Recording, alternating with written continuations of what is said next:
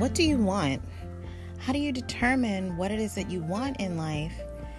Not just how do you determine what you want, but then how do you align with it? I think there are three important steps to figuring out what it is that you want. Number one, and you know, I'm big on the journal. You got to have a journal. You got to have a journal. And you have to set some time aside to think about what do I value? What are the important things in my life? What are the most important things in my life? What are my values?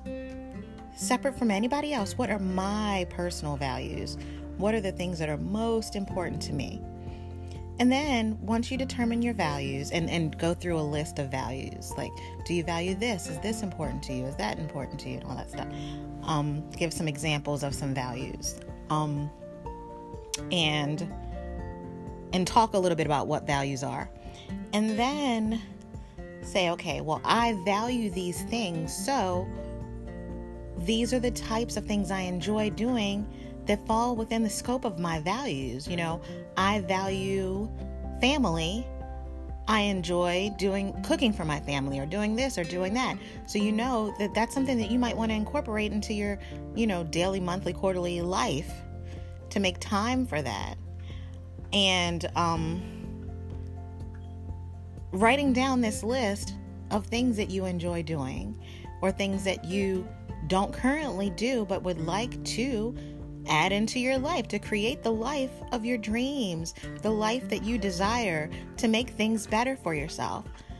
And so, once you create that solid list of things that you enjoy doing, then the next important step is to put these things on the schedule. And I think that that's where a lot of people get lost or stuck.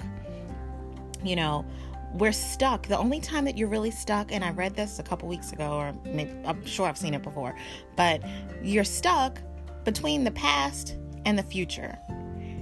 And you're stuck. The only reason why we feel stuck is because we're not living forward, is because we're not moving forward, is because we're not doing the things that we wish we could do. We're not doing the things we dream of. And oftentimes it's because we just stop dreaming. We just are just stuck and not doing anything. And in that place of stuckness is the time when you should be planning out your future. Your life can be anything that you want it to be. You can change anything in your life that you want to. If you're always in the house, get out of the house. If you don't like your job, apply for new jobs, try to find a new job. Don't just quit your job. I mean, unless you have um, financial backups and things to sustain you in the meantime, but you know you are in control of changing anything that you want to about your life. If you don't if you don't feel like you have good friends find new friends get involved in new things to meet new people. If you don't feel like you have this or that go get it. Go get it. Make it happen. And I know it sounds like, oh, you know, it's not just that easy, but it is. We psych ourselves out of having everything we could possibly have in our lives just by thinking that we can't. And we can. We can have everything. You can have everything that you want. Everything. Everything, everything, everything. All you have to do is, and I don't want to sound cliche and say set the intention and go get it, but really just say, you know, like one day I was like, oh, I want more people to listen to my podcast. So what did I do? I started sending it to everybody. I started sending it to everybody. And then people were like, oh, I didn't even know you had a podcast. And, da, da, da. and that was one way that I got more people to engage. And I will continue to do that. And I will, you know, I want my podcast to grow. I want people to listen to it. I want people to to get inspired by it. I want people to take action from it. I want all these things to happen, but in order for it to happen, I have to take the actions that are needed to move things along. And so I did. And and I have to continue making content, which I totally enjoy doing. I love it. But that is my quick tip for the week. Like get your values in order, get your list together.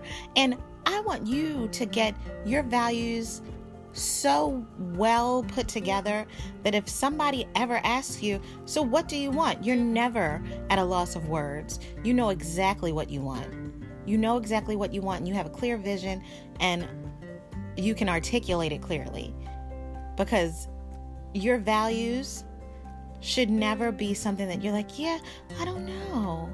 I don't know.